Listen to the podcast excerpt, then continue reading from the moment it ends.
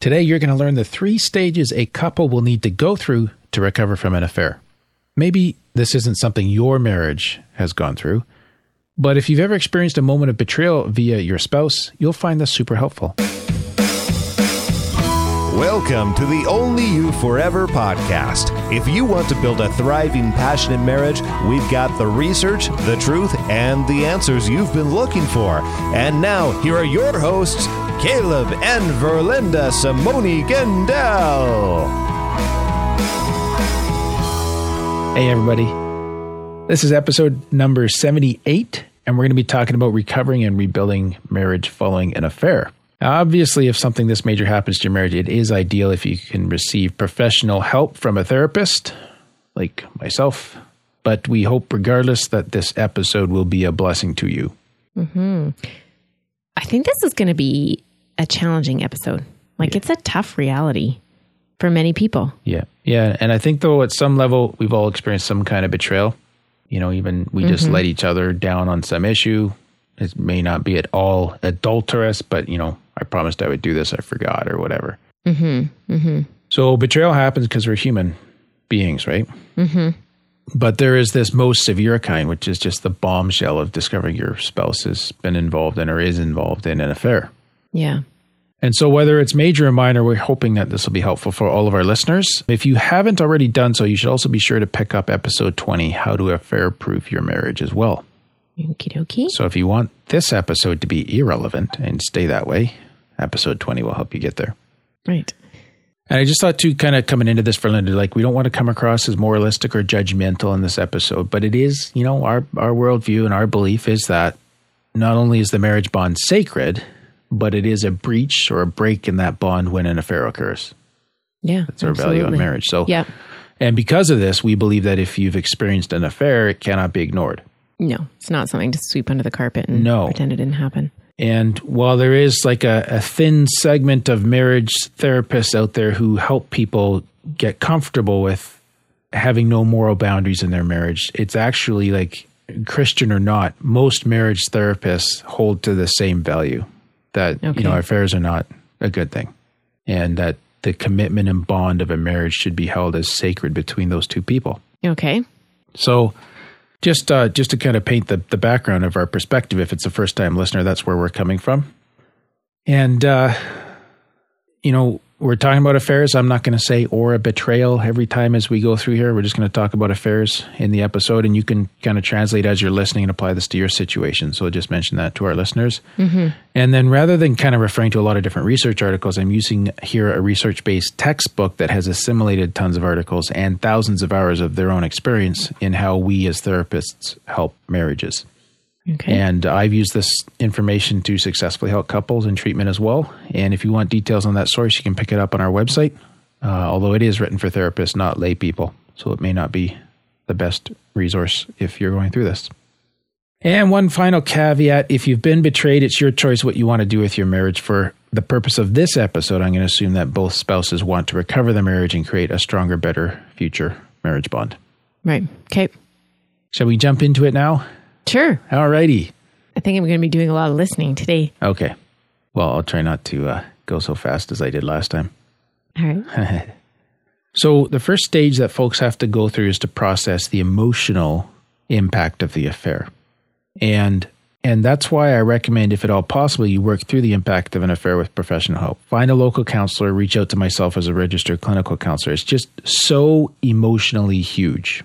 Yeah. Like this is a, the Devastating. volume of emotion is profound, right? Mm-hmm. And really complex at the same time. It's really hard to sort that through on your own. And you know, I would say then, kind of with you know some of the caveats that we've put on this, and and with yourselves now coming into the situation, if you both want to work through what's happened, the one thing that that must not go on is the affair relationship. Mm-hmm. So the affair relationship must absolutely stop.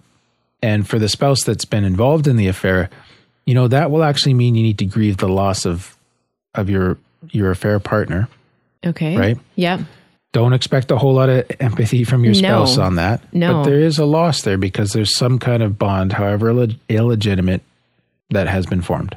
Okay. Okay. And then also the need is there to take steps to make sure it doesn't happen again. So it's going to be difficult for you, but if you're really serious about the marriage, it has to be done. Yeah. And you can you- sometimes folks wonder what what do I tell my extramarital partner? Let them know you're working on your marriage and you need to be fully committed. Just keep it simple. And and so, and so that relationship is ending. is ending. It, it has to end, and there has to be no further contact. Like, can you imagine trying to repair with a spouse if your spouse was kind of keeping that option open? Yeah, no. Like, you're in an alarm condition and you're being asked to see if you can sort through this. It just doesn't work. Mm-hmm. So, you know, that's that's kind of part one of stage one. Then the couple, then the, one of the first things that you'll be dealing with is all the feelings generated by the affair, and they're going to be these very intense feelings of anger and betrayal and shock. And the betrayed spouse will need space to express those, and the affair spouse will need to acknowledge and validate them. Yeah, I can't imagine that that would be pretty. No, it's not. But I mean, you, if you're the affair spouse, you created this, so Oh, this is exactly. your exactly. yeah. Yeah. You baked your cake, now you get to eat it. But here's the- you know, with regards to that not being pretty, Verlinda, like here's the thing: like these discussions should be kept to finite periods of time. It's almost like you agree to Okay. take this off the shelf. You're going to talk about it for an hour, and then you're going to put it back on the shelf because what can happen is you can end up with just days of going in circles, right?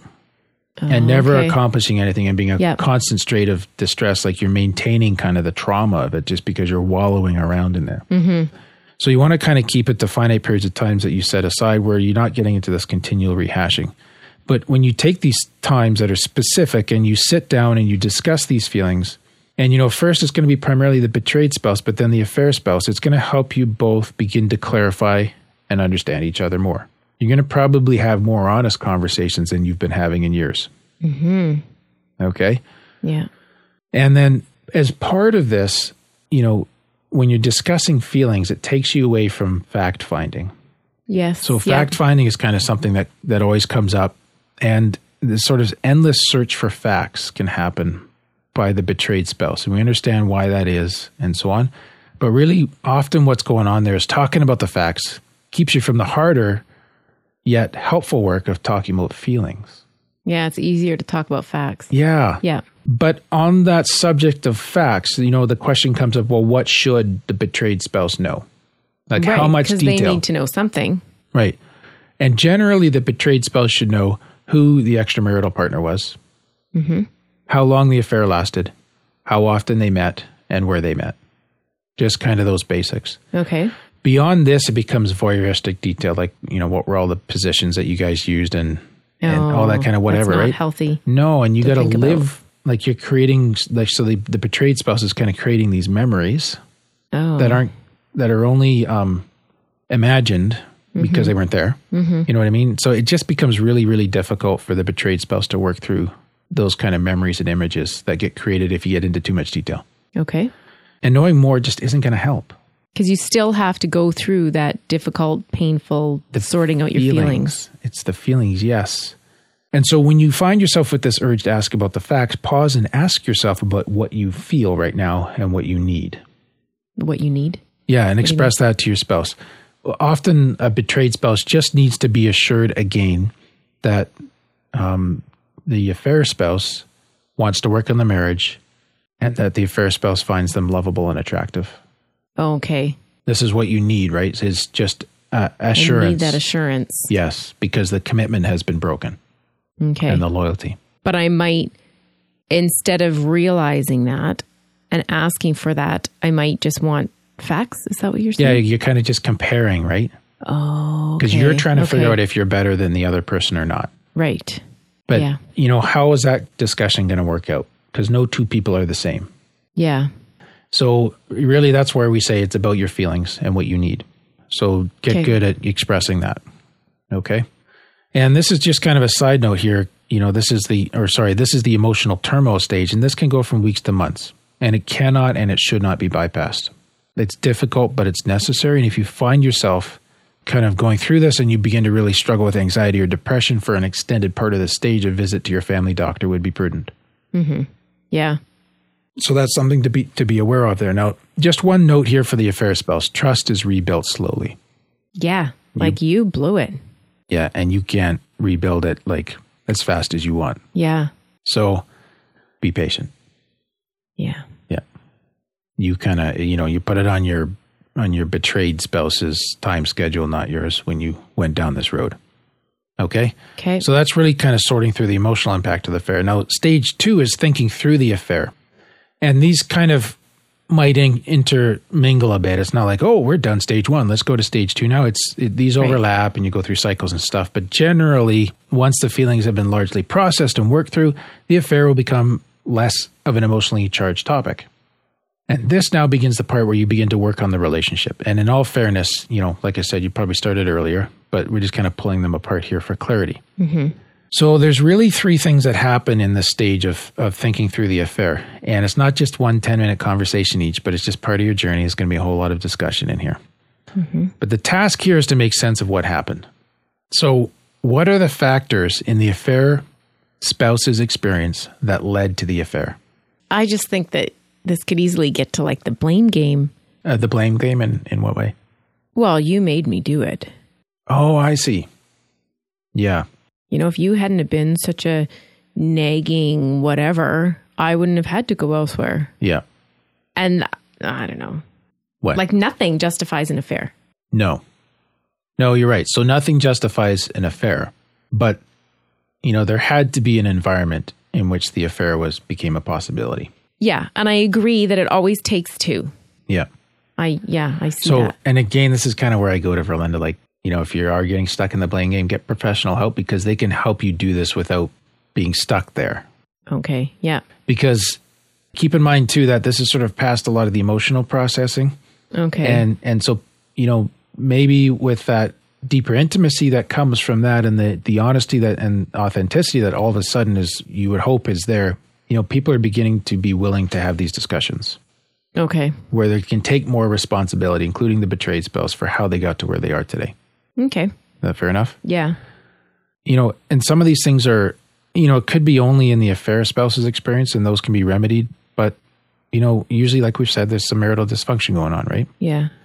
So, what the couple has to do is engage in this challenging task to create an explanation that helps both of them make sense of the situation, as well as giving them some sense of the problems that led to it are being rectified.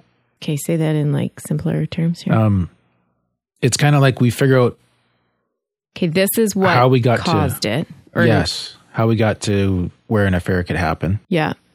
And what we're going to do differently. Yeah, how So we're that- fixing those things though. Yeah. Okay. So, and, and this kind of ties back to your question, right? Because if I'm too defensive to admit that I might have any role, then I'm not going to have any assurance that it's not going to happen again because I I'm haven't not changed changing. anything. Right. Right. Yeah. So, you know, although it is painful to admit that you contributed to something that was done to you in a sense, Yeah. or really your spouse did it to himself, but it's impacted you, Yeah. at least by admitting and owning that, you now know what needs worked on. And I think that's a Yes. better place to be in. Yeah. Because denying that keeps you away from what you want, which is a sense of security and safety and renewed love. Make sense? You you look like you're not quite yeah, buying it. I'm not quite buying it, but Well, it is a hard pill to swallow. yeah. What are you not buying? I guess I find it hard to believe that there isn't going to be that it's not going to get turned back on the betrayed spouse. Right. Like if if Well, that would be bad. yeah, like I just think if things were you know, they were okay, but there was some dysfunction there Okay.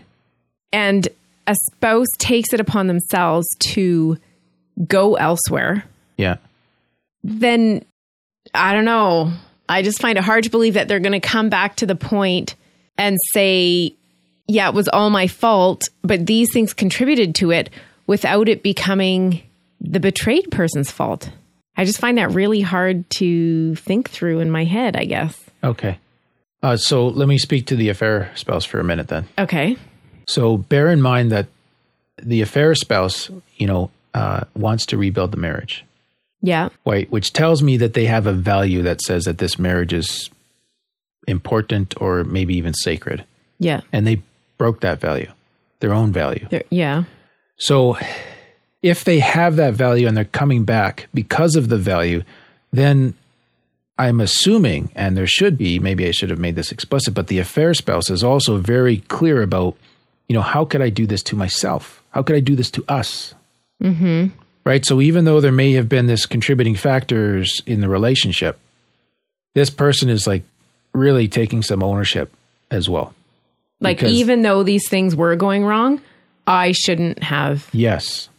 There- on, there's- I should have there's- got help. I Yeah, should have- sorry. And I'm okay. assuming there is that full responsibility taking of, you know what, instead of me going finding my emotional needs met somewhere else, which led to a physical affair, I should have come back to you. I should have asked us for marriage counseling, or I should have insisted on it, or I should have whatever, right? Okay. Yeah. Okay. Is that fair enough? I think so. But what it kind of does do, Verlinda, a- and here's like this is the sticky point though, it kind of puts you on the same level when you're doing this work of, you know, creating this explanation. Because who am I to think that I wouldn't have done the same thing in the same situation? Yeah. Yeah. But that that's the starting point for forgiveness too, is when you see yourself as having the potential for doing the same thing. Okay. See the affair, the way I'm looking at this and, and the research does is that the affair is a symptom of the behavior that was present in the marriage. Okay. It's not the problem, it's a symptom of the problem. Okay. Now yeah. morally it's a huge problem, Yeah. right? Yeah. So that's kind of a tough one, but when you're you're sharing this responsibility for allowing the problems in your relationship to continue because somehow both spouses bought into that, that's the point at which you're actually on the same page too about the future of the marriage. Yes. Yeah. Okay? Which leads us to the final stage, which is reconciliation, recovery and restructuring of the marriage.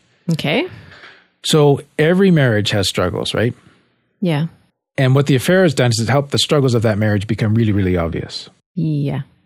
Now, now that it's visible to both spouses, you both know what you're working on, you can begin to rebuild. Okay. How's that for a reframe? Mm-hmm.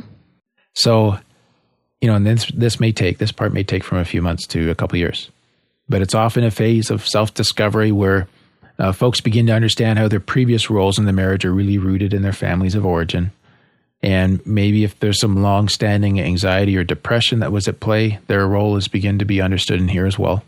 Okay. But probably the biggest part of this is the work of reconciling, which includes forgiveness. And broadly speaking, you know, without diving into all the details of forgiveness, there's a number of aspects here, okay?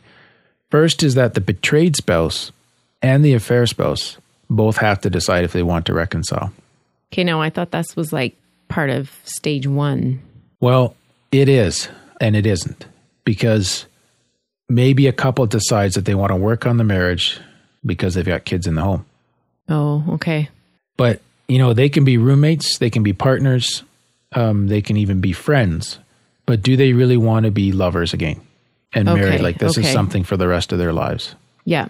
So And- that's what you mean by reconcile. yeah and this needs to be overt and explicit like made you know, put out in the open to talk about Okay. it has to be a real choice by both spouses and of course you know safety has to be a part of that too in the sense that you know this is coming after the previous two stages where you've rebuilt some sense of uh, security so that you know you're not at risk for like even stds from your spouse going and doing this again oh, okay. right so safety has to be there Yeah.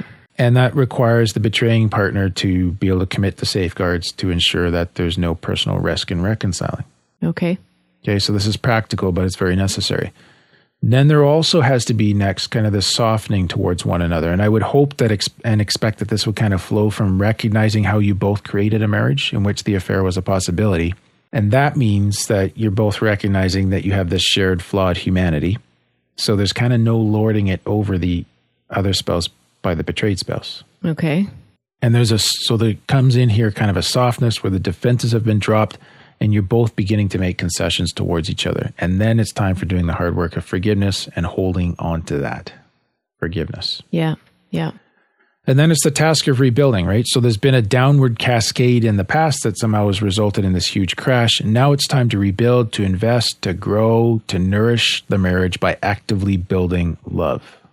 Okay. And of course, all through this, trust and accountability are vital. Things that normally would not trigger alarm may do so. yeah. Like they're going to be on the alert Yeah. watching. That's, yeah. That's because it's been an incredibly traumatic event, right? Yeah.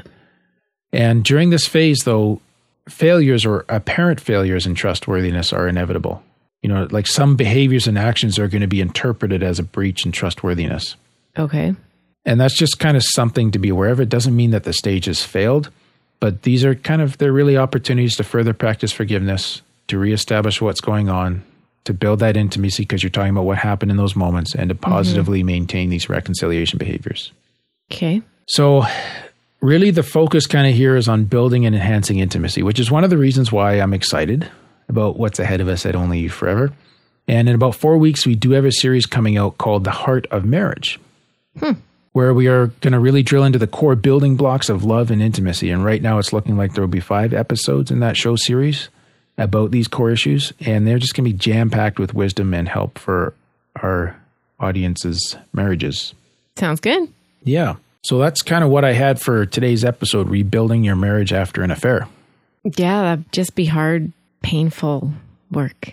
It's a a tough road to hoe. But there's I think there's hope too. You can see that like people have worked through this. Yes. And often, you know, maybe not without exception, but when they when they, you know, go at this with all sincerity, the intimacy they have in their marriage after it is greater than what they had before before. Mm. because now they're known and fully known, Yeah. right? Yeah, flaws and all. Yeah. No hiding. Yeah. So if this is you, uh, take courage and uh, we just encourage you to to fight for what you believe in. Yeah.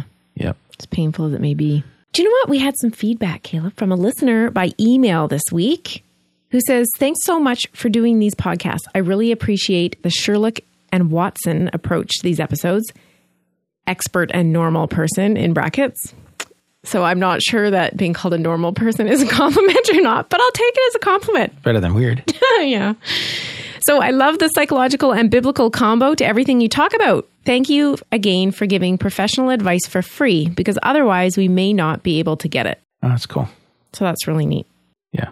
It's just exciting that they listen and take it in and work on it. Yeah. Yeah. That's awesome. Okay, next week, Verlinda, we're talking about how to cope with your spouse's anxiety. I'm really, really worried about that episode. and so that's an episode for spouses out there who live with a spouse who experiences anxiety. And I think it's going to be super helpful as well. And we're going to ask our listeners, can you help us again? We are trying to reach as many marriages as possible. I think we touch one or 2,000 marriages a week right now. And we're so grateful for every listener we have, but we want to 10x that number Really? to start with. Well, Do you not find that like scary? well, what, well, you know what? What did I say like three days ago?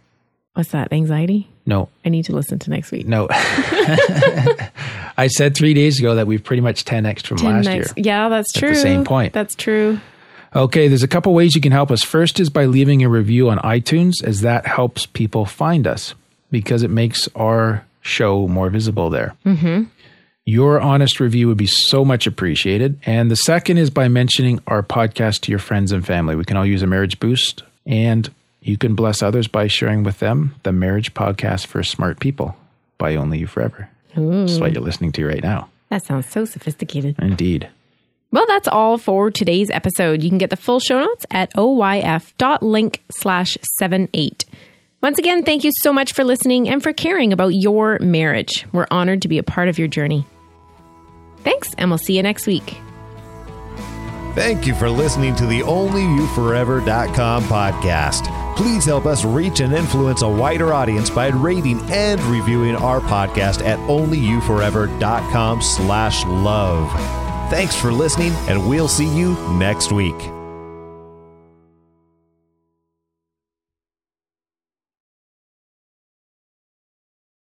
We are live. I'm alive. Isn't that a song? I know it's He's Alive. Yeah. Okay, ready to go, baby? Mm-hmm. I'll try not to fall asleep. Make sure it's interesting. Thank you. I'll try.